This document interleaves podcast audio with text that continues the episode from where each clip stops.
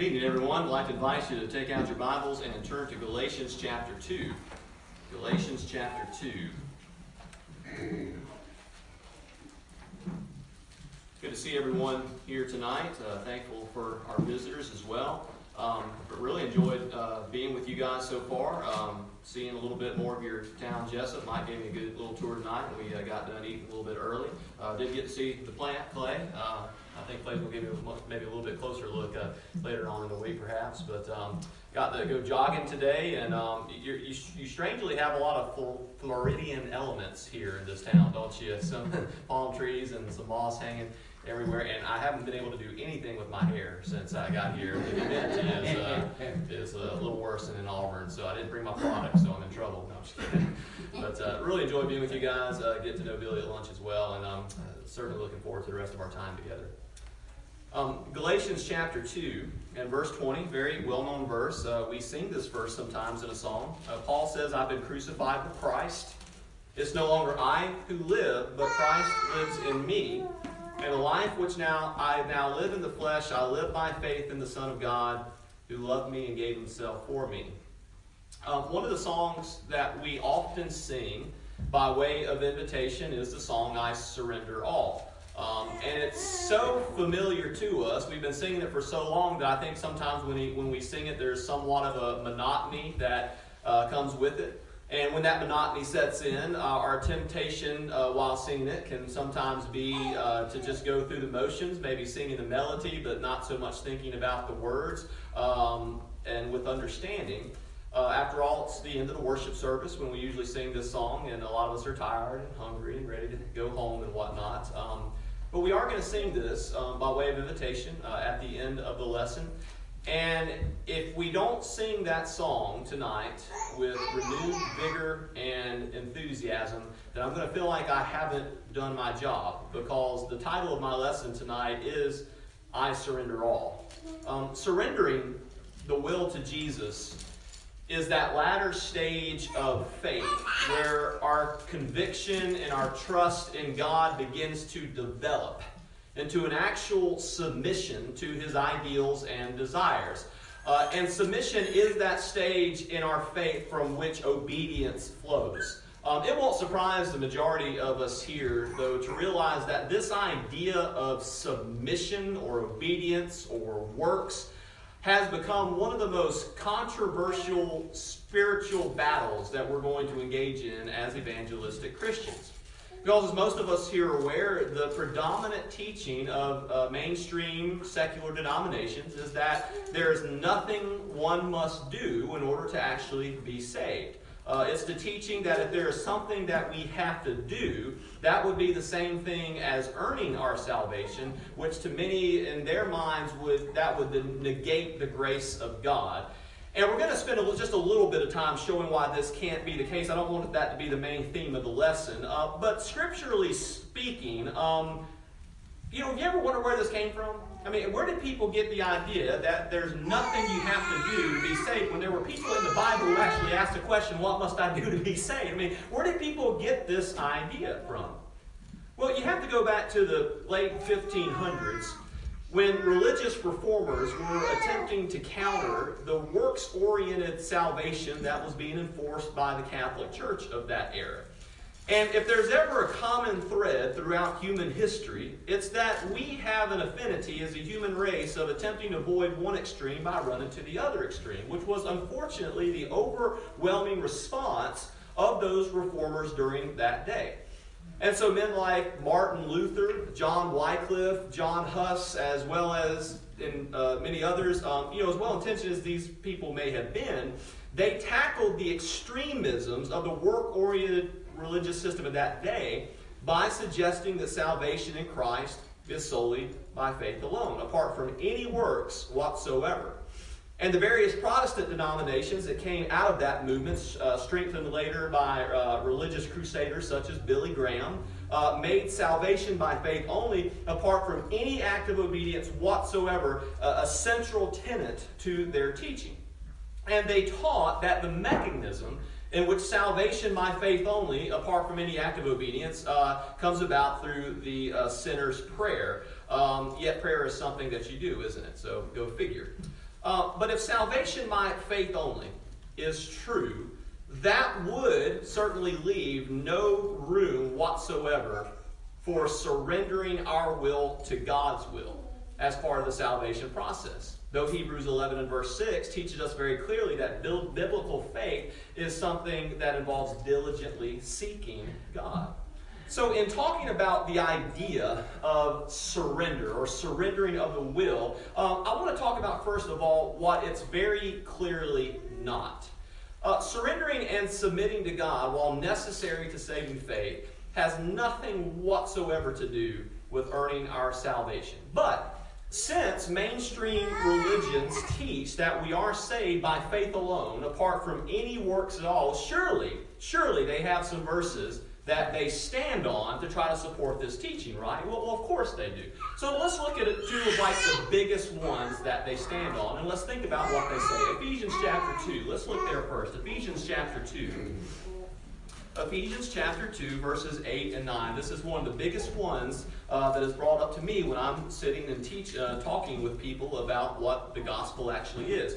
Ephesians 2, verse 8 and 9. This will be very familiar to a lot of us here. Paul says, For by grace you have been saved through faith, and that not of yourselves, it is the gift of God, not as a result of works, so that no one may boast. Okay? Very straightforward. Look in Romans chapter 3, verse 28. Romans 3, verse 28. This is another big one.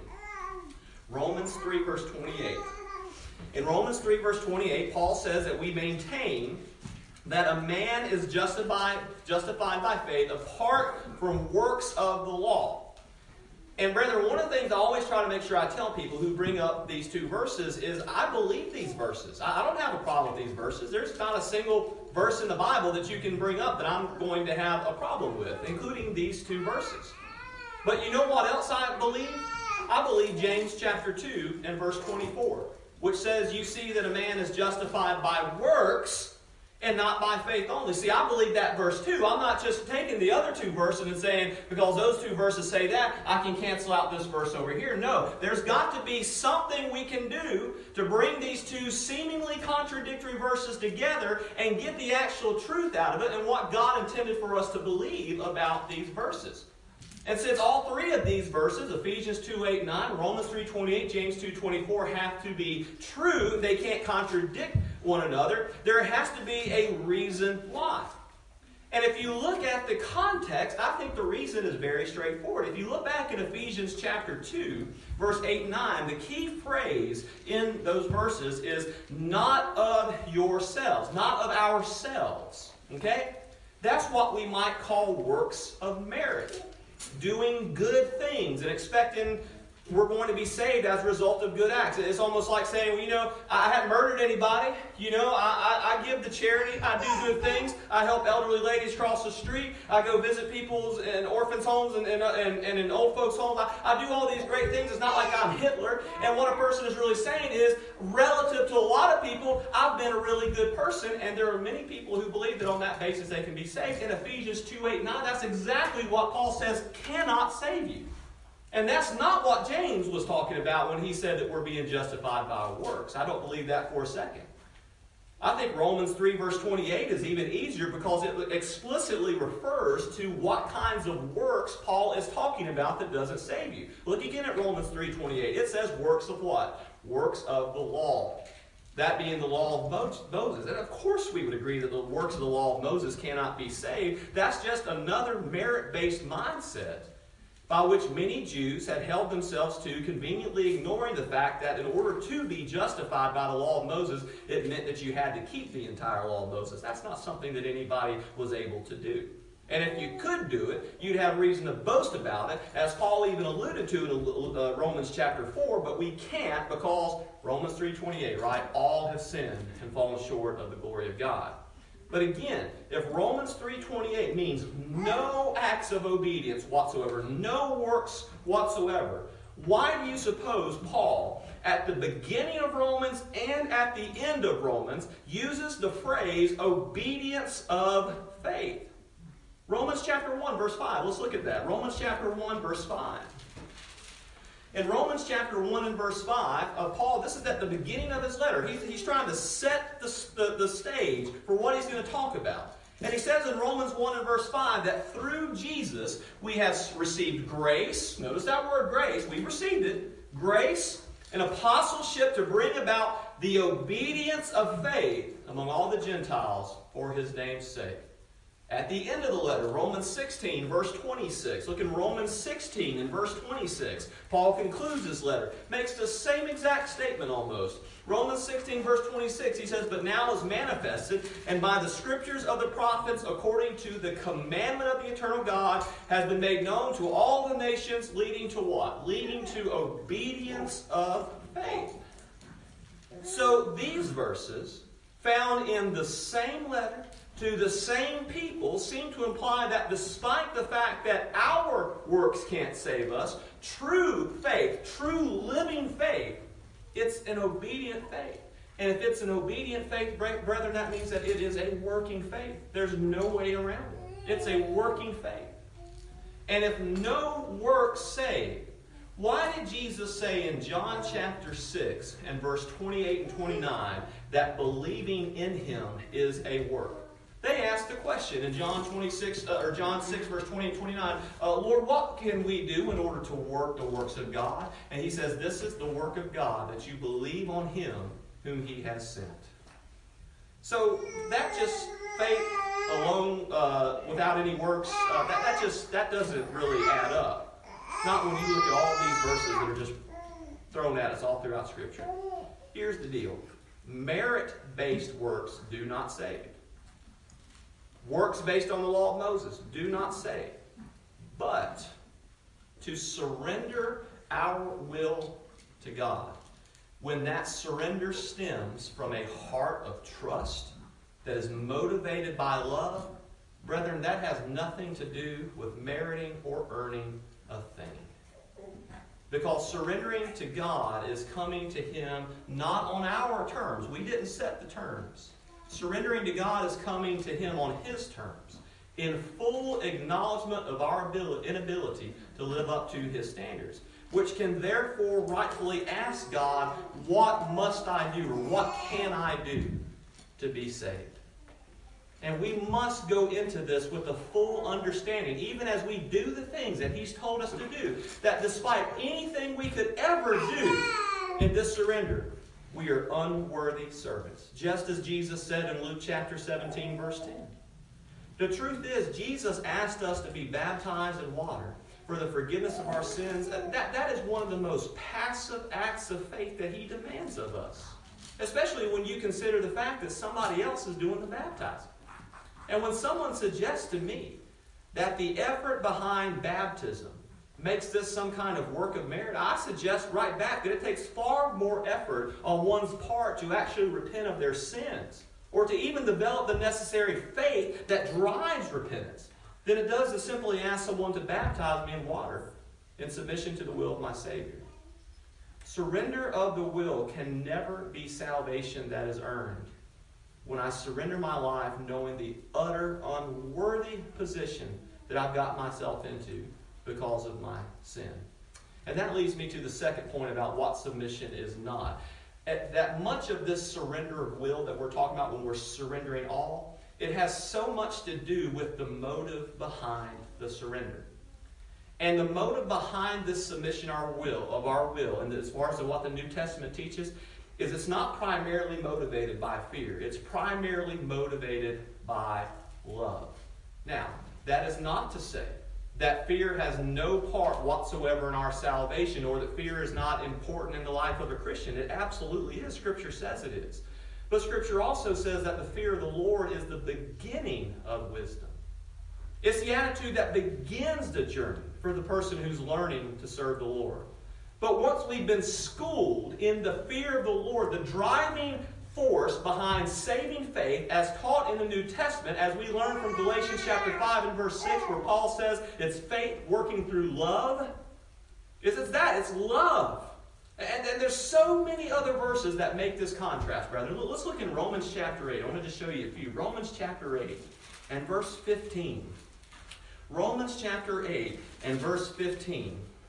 Paul says there, Romans 8, verse 15, For you talking to Christians, you have not received a spirit of slavery leading to fear again, but you have received a spirit of adoption as sons, by which we cry out, Abba, Father. Look in 1 John 4 and verse 18. 1 John 4 and verse 18. Uh, here, John says uh, in a verse that's very um, uh, similar to many verses he speaks about in the uh, gospel that he wrote, as well as the other two epistles. He says in 1 John 4, verse 18, There is no fear in love, but perfect love casts out fear.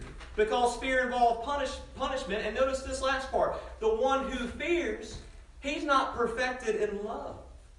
And then one more, John 14, verse 15. You almost don't even have to turn there because we know the verse. If you love me, you will keep my commandments, right? John 14, verse 15. See, the difference between a faith driven by fear and a faith driven by love, it's almost like the difference between the adolescent and the adult. You know, a child is more inclined to obey his father out of fear because he's going into this thing with the sort of the motive of, you know, oh, dad, do I have to? Remember, parents, when your kids said that when you try to get them to do, oh, do I have to do this? And of course, you, you, tell them very, or maybe just a look on your face tells them, yes, you have to do this because what's going to happen if you don't? You know, there's, there's fear involved when they're growing up, right? But as you get older and you're still listening to your parents and obeying them and you, and you go home to visit them, it's no longer, Mom, Dad, do I have to? It's, Mom, Dad, what can I do for you? What can I do for you? You see the difference in the motive? One is driven by fear. One's so scared to death that they're going to get a lashing that, that, that, that's, that's why they do it. The other one loves and respects their parents so much. It's not what do I have to do, is, is there anything else I can do, do for you because of everything you've done for me? Are you earning anything when you have that attitude as an adult, or are you just so filled with love for your parents that that's why you do it? You see why it has nothing to do whatsoever with earning your salvation, not when you're driven by love.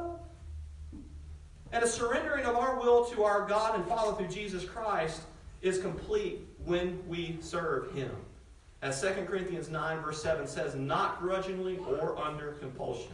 Surrender of the will is ultimately a motivation of love that graduates beyond that fear and that trembling that we saw in the Old Testament days. Whose, you know, those Israelites' fears, they, they oftentimes fizzled, did they not? But as 1 Corinthians 13 teaches us, love never fails. Third, surrender the will has nothing to do whatsoever with whether or not we understand why God commands us of what He does. Um, the fact that He is God and the fact that I am man means He's going to think and He's going to act in ways that I have not and cannot, which is why Isaiah says what he does in Isaiah 55. His ways are higher than our ways, His thoughts are higher than our thoughts. You remember Naaman in 2 Kings chapter 5? Let's turn to 2 Kings chapter 5. I think he's an, uh, the ultimate exact example of this. Naaman in 2 Kings chapter 5. This was a guy who had to come to grips with this when he was told by Elisha that in order to be healed from his leprosy, he was going to have to dip seven times in the Jordan River. And Naaman, he, he had the conviction of mind about the God of the Jews, and he certainly trusted him enough that he was going to get some healing. But see, where Naaman's faith struggled is that he just couldn't wrap his mind around the command. He couldn't wrap his mind around the thing that he was told to do. Here was the command in 2 Kings 5, beginning in verse 10. It says, uh, Elisha sent a messenger to him, saying, Go and wash in the Jordan seven times and your flesh will be restored to you, and you will be clean. But Naaman was furious and went away and said, Behold, I thought he will surely come out to me and stand and call on the name of the Lord his God and wave his hand over the place and cure the leper. Are not the Abana and the Pharpar, the rivers of Damascus, better than all the waters of Israel? Can I not wash in them and be clean? And then it says he turned away and went away in a rage. You, you see how angry he got when the Lord commanded something that didn't meet his expectations? But you know what one of the biggest pet peeves of doctors is a, is a you know a patient who tries to do their own doctoring. You, you know, oh, I saw it on MayoClinic.com. That this is what I need to do. Oh, really? Okay. Well, you know, Heather probably does that, and some of you other nurses out there. That's a big pet peeve of, of doctors. And if it weren't for Naaman's servant talking some sense into him, he would have likely died in that condition. See, surrendering the will is something we do even if we don't always understand the instruction. Hebrews 11 and verse 8 tells us that Abraham obeyed God by going to Canaan even though he didn't know where he was going. And what does the beginning of the verse tell us about Abraham? Why did he do it? He did it by faith. Think about it this way, brethren. If we were so smart, we would have never gotten ourselves in this awful predicament called sin in the first place. So, as Paul said in 1 Corinthians 3, verse 18, let no man deceive himself. If any man thinks that he is wise in his age, he must become foolish so that he may become wise. 1 Corinthians 3 and verse 18.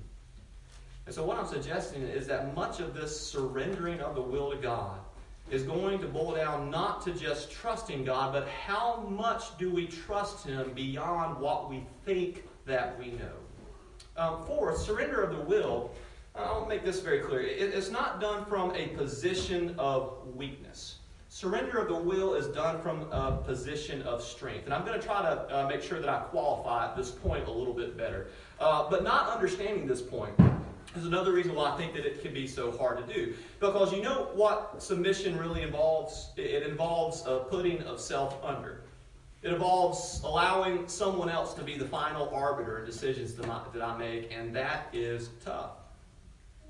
Because when I do like Naaman and I start questioning the direction because God wants me to, to go there and I don't understand it, and we start thinking, well, that can't be right. Look, look at everything that God is missing in the equation here.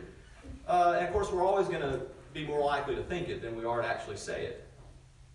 But, but you see, surrendering and submitting to God is not about God subjecting us. He could have done that, right? God has enough power to subject any of us if He wants to. He could have chosen to save us by the tip of the sword, He could have forced us into obedience like we were robots.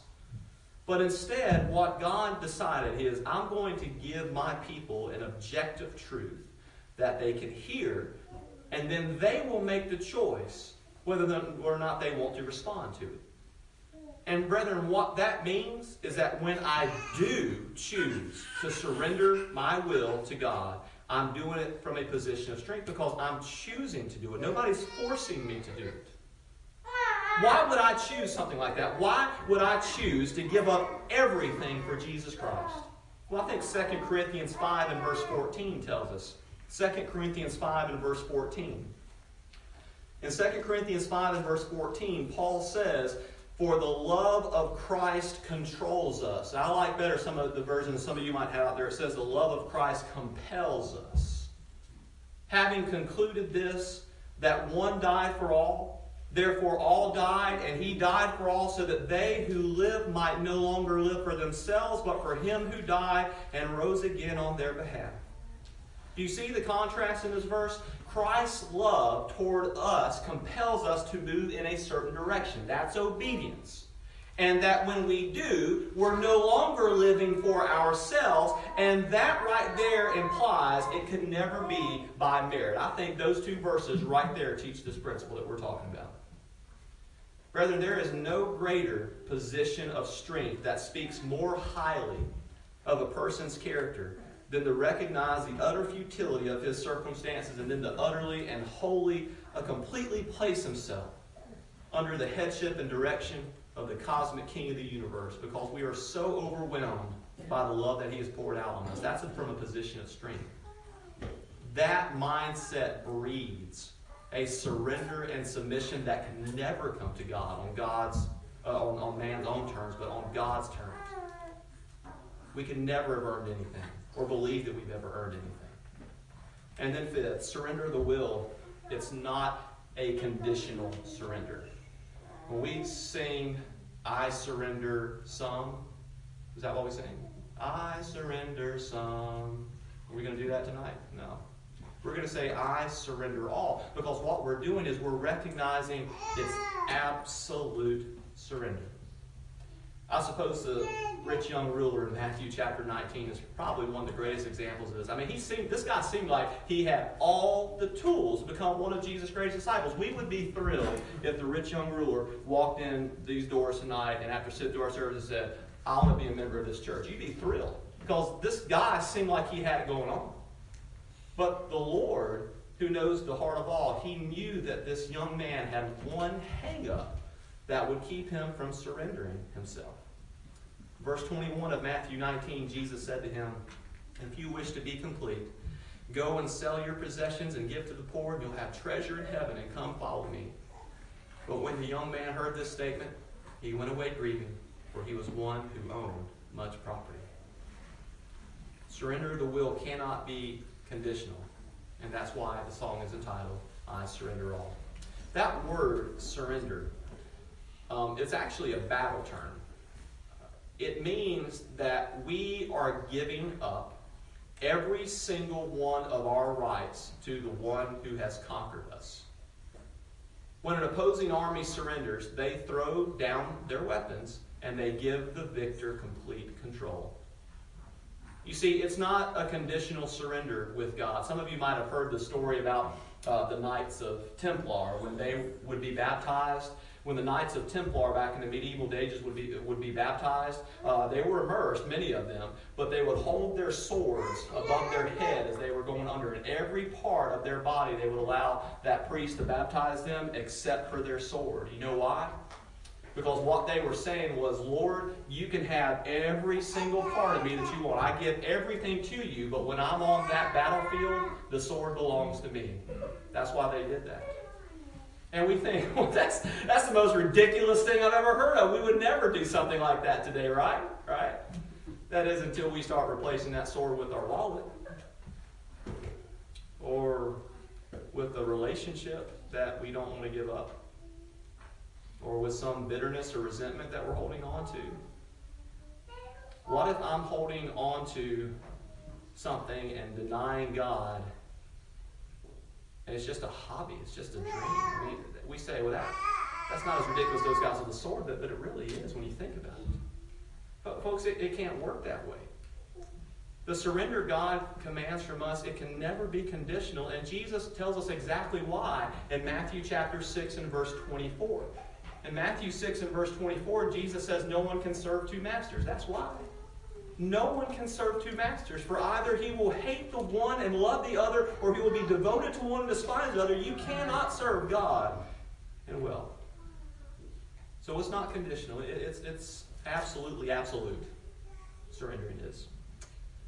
So I want to give you three things about surrendering the will, what it is. I'm going to try to do this very quickly. I've taken up a lot of time telling you what it's not. I want to spend some time talking about what it actually is. I just want to give you three things.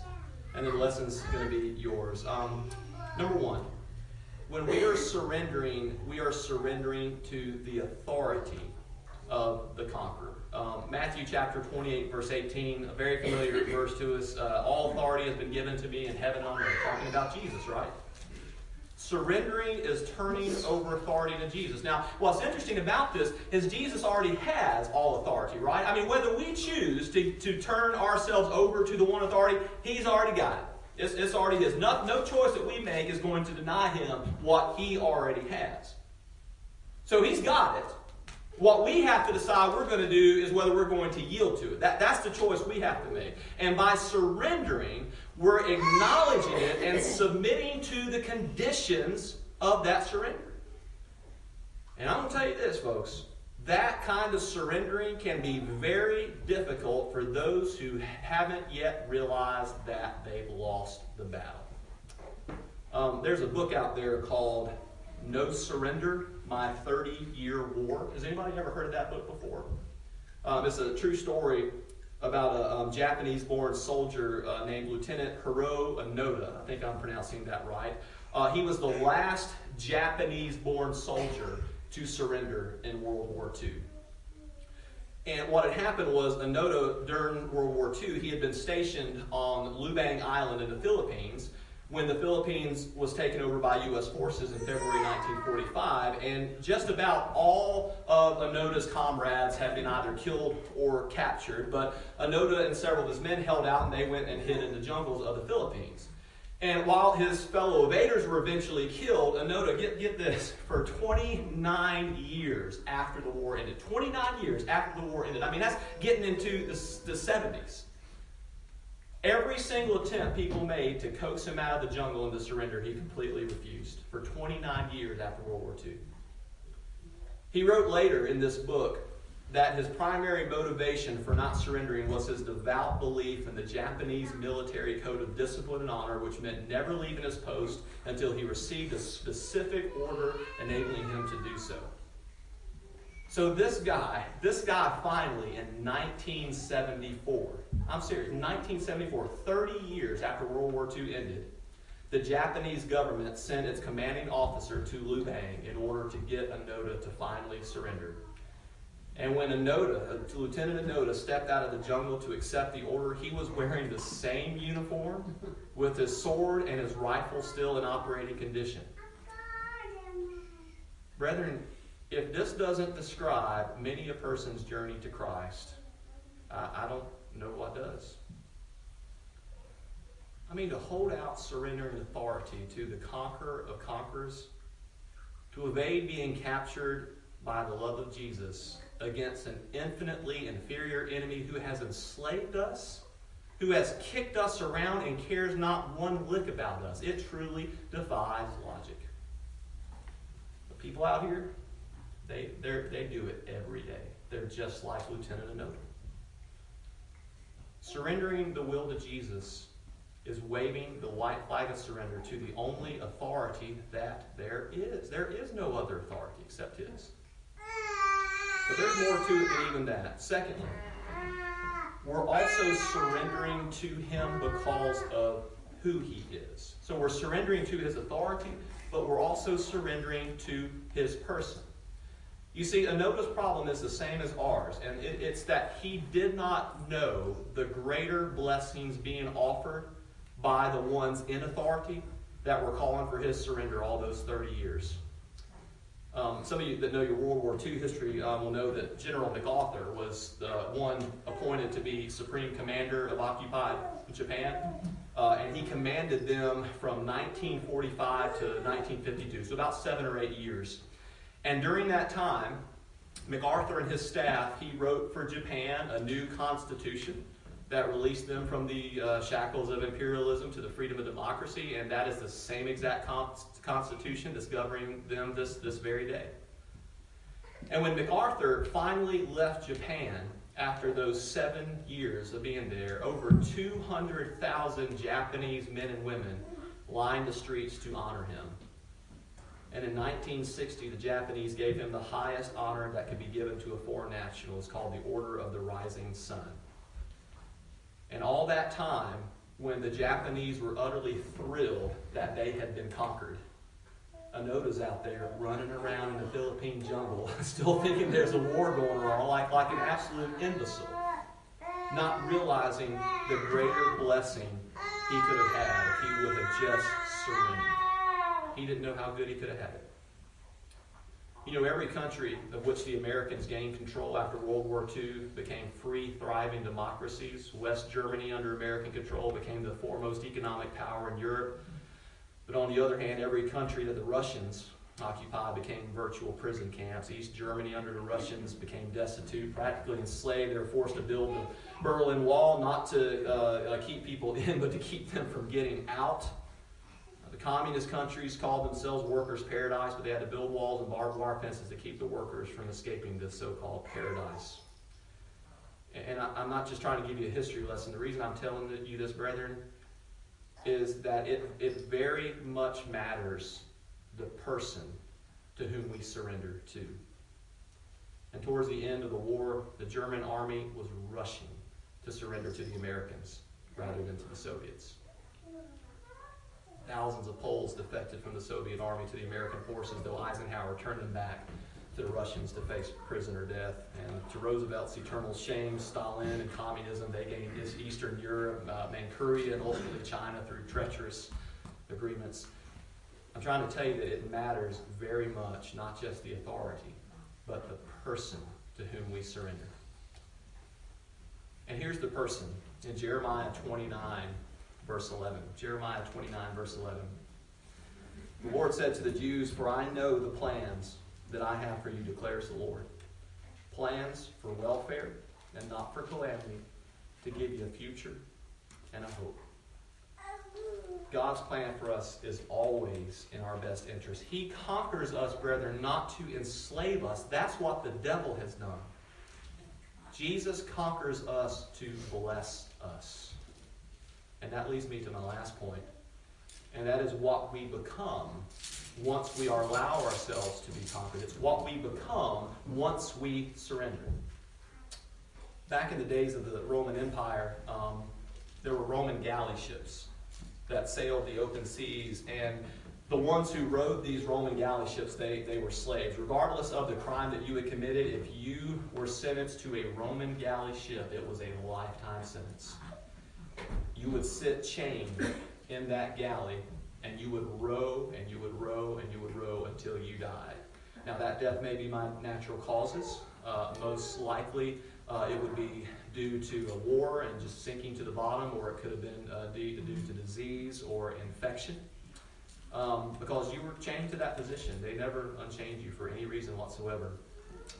Uh, you might die from extreme exhaustion or from beatings you would under, un, undertake when the exhaustion prevented you from rowing. And I tell you, if it were up to me, I think I'd rather just have them kill me than sentence me to, to that boat. It was, it was an awful, awful thing to be sentenced to. Death would be more favorable. Now, I want you to imagine something for me. Imagine that you have been a slave on one of these Roman galley ships for years and years, and then one day while that ship is docked and you're chained at the bottom, you can't get out and have any reprieve whatsoever. You're chained there. But one day while you're chained there, there's a wealthy plantation owner who boards the ship, and he comes down into the galley and he sees you. He sees you there, filthy, exhausted, disease infested, without any hope of any type of life outside of that bondage. And I want you to imagine while he sees you sitting there in that condition that he takes pity on you. And he comes up to you and he wakes you and he says, I want to offer you the chance to come and live with me, and I want you to be my slave and not a slave to the Romans. Work for me in my vineyard. Would you like that opportunity? I mean, what would you say? I'd be like, Yes, yes, I will be your slave. I will wash your feet every day. I will do whatever it takes to, to get out of this condition. Any condition has got to be better than this one. But the moment you get excited, you realize, ah, I, I, I can't leave. There's no way the captain of this ship is, is, is going to let me go. I'm here because I'm being punished for a crime that I personally committed. And so you sadly express this to the wealthy plantation owner, thanking him for the offer. But then he says to you, You don't understand. I've already taken care of that crime that you have committed. I have offered the captain of this ship my one and only son to sit in your place and to bear that punishment for you. My son is going to row in your stead. The deal has already been made whether you want to accept it or not. But will you accept it now? Will you come and be my slave and work on my vineyard? You, man, my, my, my heart would stop. I mean, this, this person has given his only son to suffer through that agonizing, torturous punishment in my place for no other reason than the fact that he saw me, took pity on me, and wanted to help me. So, so you accept this offer, of course, and you go and you work in this man's vineyard as his slave, thinking about that son who's sitting in your place every single day. But brethren, it gets better. As you arrive at this plantation and you begin working as a slave, this wealthy landowner approaches you again and he says this. He says, I must confess, I did not actually hire you here just to be my slave. My purpose is to adopt you as my son. And as my adopted son, you will receive a portion of my inheritance. You really don't have any legal right to this inheritance, but I offer it to you anyway as my adopted son because I love you. What would you think of that offer? Would you hesitate to turn it down for even a second? I, I imagine I would hesitate for, for a lot of reasons. Some may say to this landowner, Master, I, I, I, am unworthy of such an offer, for I was once a criminal, and to tell you the truth, I am still a criminal at heart, and I just don't feel worthy to even be here. And you know what that master would say to me and to you? He would say, Son, I loved you even when you were a convict, else I would not have given my son to take your place. That's what he would say. And brethren, I'm just trying to tell you this is our story. That's our story. Ephesians 1 and verse 5. In Ephesians 1 and verse 5, it says that in love God predestined us to adoption as sons through Jesus Christ to himself, according to what? Kind intention of his will, to the praise of the glory of his grace, which he freely bestowed on us in the beloved. Do you see now that Jesus Christ conquered us not so that we could be slaves, but so that we could be sons and to share in his inheritance? Here's the irony it's through Jesus that we, the conquered, become the victors. That's the irony. 1 Corinthians 15, verse 57. But thanks be to God who gives us the victory through our Lord Jesus Christ. But that victory has to come first through our surrender. That's incredible. I know. That's the gospel. Now, I'm telling you, man, we can't get excited about that story and go tell people out there about that story and get excited about that. I tell you, I don't know what is going to excite us. And I, I plan on talking about this a little bit Saturday morning, folks. Uh, you know, evangelism. Evangelism is not about bringing in brother big personal worker out there trying to convince us to be evangelism. Evangelism is about being fully dedicated to the gospel. If you get this, what we're talking about, you're going to be an evangelist. That's what produces evangelists. You see how surrendering to God, even though it does mean doing certain things, how it can never earn you one single thing? Not when we know who we are, and not when we know where we came from. Not when we know who Jesus is and what he did for us. And so when Jesus tells me to do something in order to identify with what he did on the cross to save me from my sins, and that thing he's telling me to do is to be baptized in water, how could I ever deny it? It's a response to his overwhelming grace. All in the sermon as we began in Galatians 2, verse 20. Paul said, I have been crucified with Christ. It's no longer I who live, but Christ who lives in me. And the life which I now live in the flesh, I live by faith in the Son of God who loved me and gave himself up for me. And if you are not a Christian, if you have not surrendered your life to Jesus Christ, I'm telling you, this is a wonderful blessing that you could have in store. If you will just come forward and make it known that you wish to become a Christian, we can baptize you right there. I'm assuming there's water. Yep, there's water right there. You won't earn a thing, but by surrendering, you will gain the victory. Come forward while we stand and sing.